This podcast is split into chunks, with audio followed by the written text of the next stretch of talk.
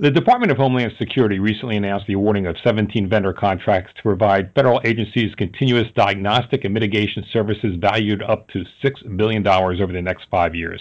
Hello, I'm Eric Chabrow of Information Security Media Group, and to discuss the program, I'm pleased to be joined again by John Streufert, Director of the National Cybersecurity Division at the Department of Homeland Security. Welcome back, John. Eric, I'm pleased to be with you today. Before we get to the initiative itself, let's talk about its name. It seems the federal government wants to call it continuous diagnostics, not continuous monitoring. Is there a difference? Well, clearly the phrase monitoring is used in a lot of senses, formally and informally, both inside and outside the security field. Uh, there was a belief about a year and a half ago that the phrase monitoring would somehow be confused with the practices of the diagnostic activity of finding known vulnerabilities and weaknesses and repairing them before they became objects of attack. So there was a, a decision probably in the middle of 2012 to concentrate on diagnosis and mitigation. And as uh, time has gone on, the potential problems of misunderstanding that phrase monitoring have uh, turned out to be important, and we're uh, glad we've settled in on the phrasing that we have. Please take a few moments to summarize how the continuous diagnostic and mitigation program works.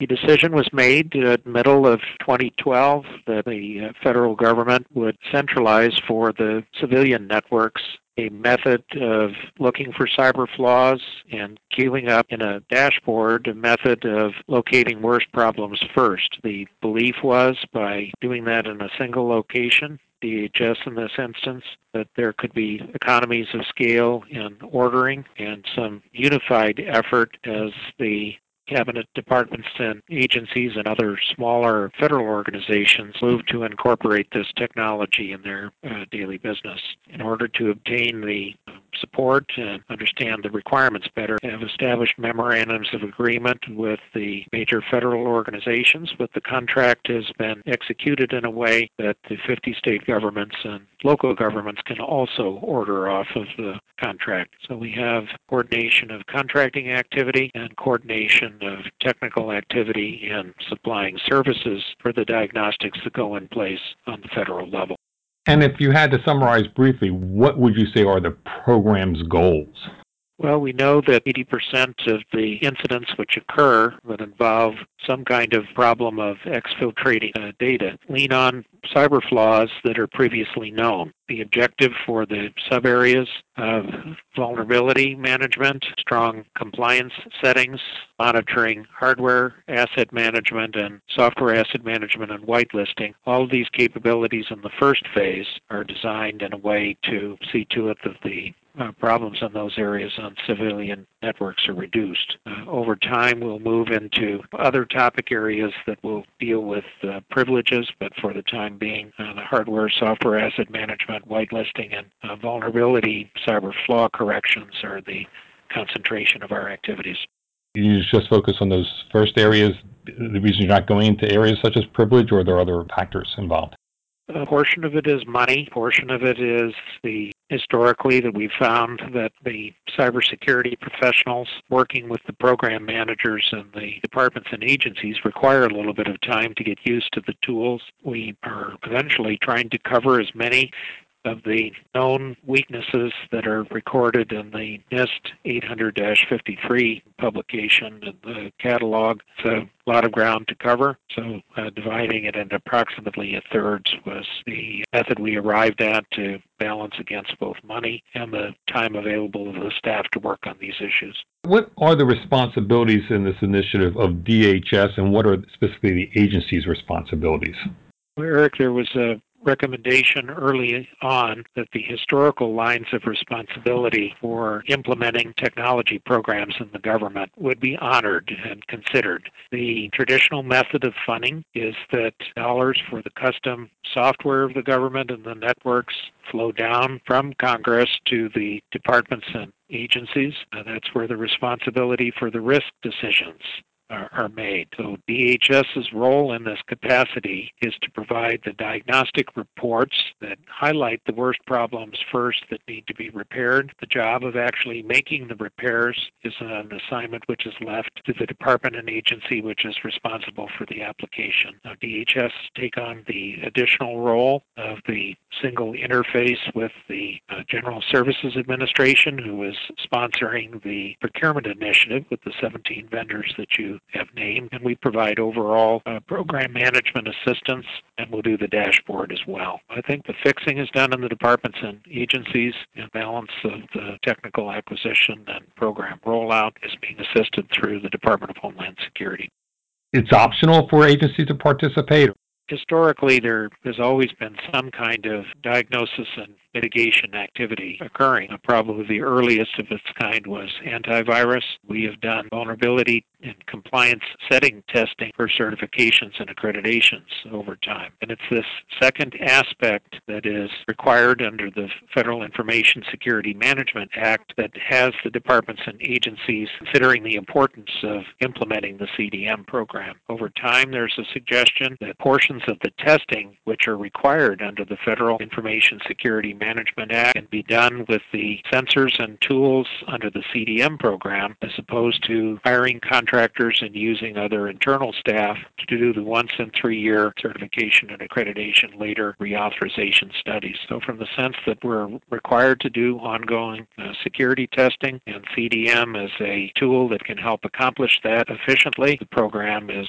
going to be a standard feature of the federal departments and agencies that are on the civilian side. The Department Department of Defense and Committee on National Security System Organizations and the Department of Defense will be making their own arrangements in this regard, although they can uh, be placing uh, orders off the contract where the CDM contract and its strategies are more optional and at the discretion would be the 50 state governments and local governments who operate uh, for the non-federal systems under different guidelines than FISMA. As this program is being laid out, what are you hearing from CISOs, CIOs about the program? What are some of the kind of questions that they're raising?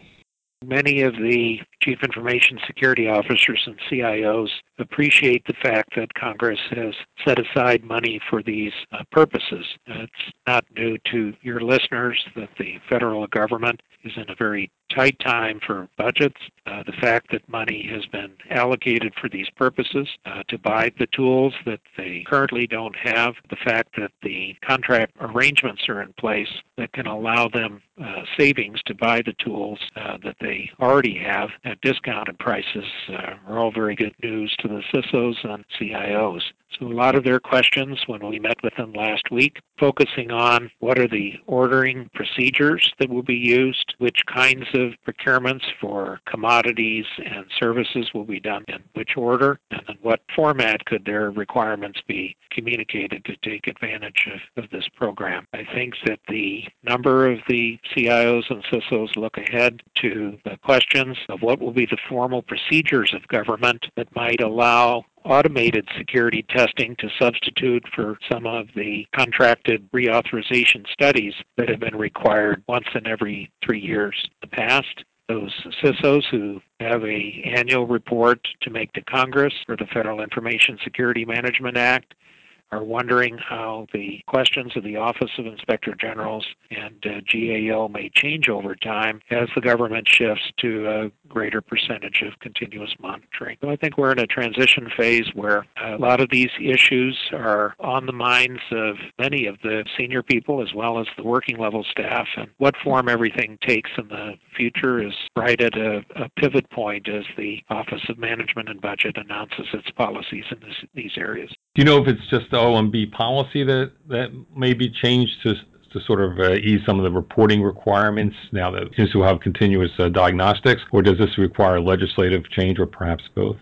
As those involved with policy and uh, legal concerns have examined the original Federal Information Security Management Act, uh, they find that the requirement to uh, assure the security of government on an ongoing basis for very broad authority back in 2002 when it was originally adopted. The focus of attention now are some of those implementing regulations that are recorded and questions and answers for the annual FISMA review that are drawing the attention of many of the departments and agencies that are trying to organize themselves for the uh, final reports that they co-write with the OIG. So I think the conclusions are that there's enough authority. How we ask for the conduct our annual security review, these are the topics that are under most active consideration at the moment. I think it's also important to bring into the discussion that the activities of both the OIGs and the government are guided by the National Institute of Standards documents in the 800 series. In these cases, we're also finding an encouragement to expand continuous monitoring where uh, appropriate. So I think you're seeing the beginning of a change and probably will take some time as we move through the very large number of systems that the government currently manages uh, where these new methods could be applied. You've been listening to the first of a two part conversation I had with John Streufert, Director of the National Cybersecurity Division at the Department of Homeland Security, about the new federal government initiative to help agencies deploy and manage continuous diagnostic and mitigation services. Please look for part two of the interview on our website when Streufert discusses the challenges of running continuous monitoring programs, including managing outside vendors. Till then, I'm Eric Chabrow of Information Security Media Group Thanks for listening.